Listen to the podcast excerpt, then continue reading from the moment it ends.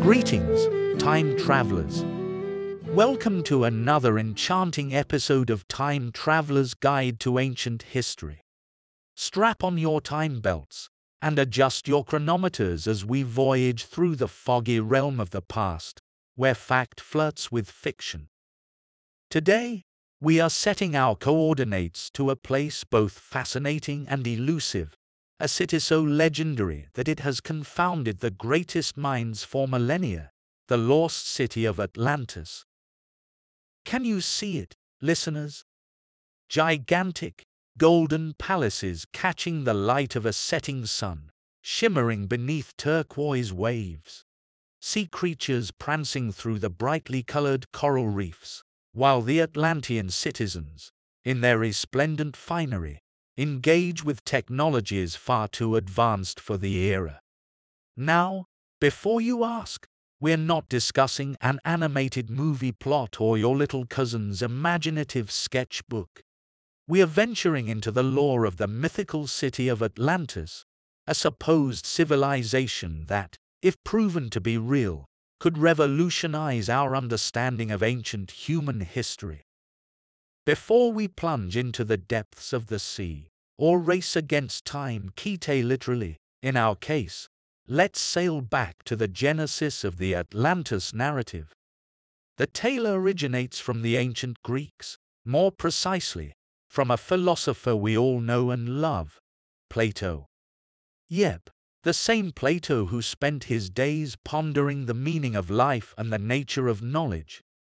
Around 360 BC, he dropped some serious Atlantis knowledge bombs in two of his dialogues, Timaeus and Critias.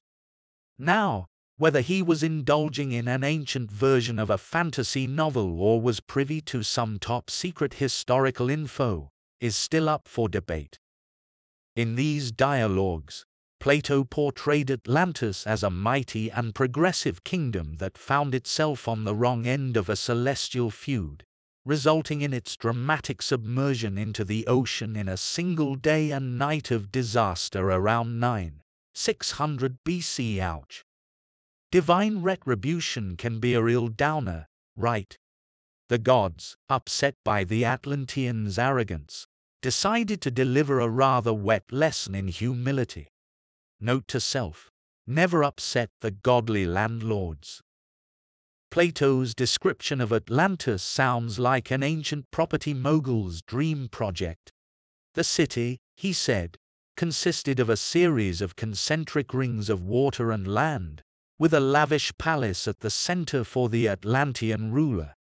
Think hot and cold water fountains, woods aromatic with the scent of exotic blooms, an abundance of precious metals, and a wildlife park filled with creatures from far and wide.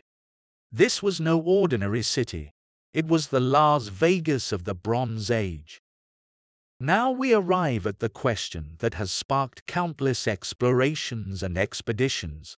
Did Atlantis actually exist? Or was Plato weaving an allegory on the pitfalls of hubris and the pursuit of power?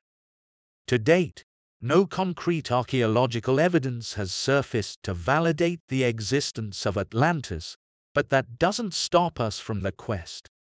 The hunt for this underwater utopia has led seekers across the globe, from the crystal clear Caribbean Sea to the icy frontiers of Antarctica.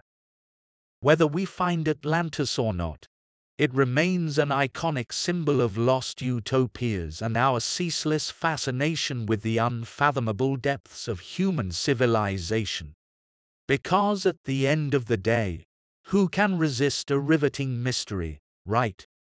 Now, dear listeners, don't rush off to dust off your scuba gear and compasses just yet. The tale of Atlantis is a mammoth saga, brimming with more tantalizing details than we can possibly pack into a single episode. If your curiosity is now dancing the samba, join us next time as we delve deeper into the theories, controversies, and captivating conjectures surrounding the lost city of Atlantis.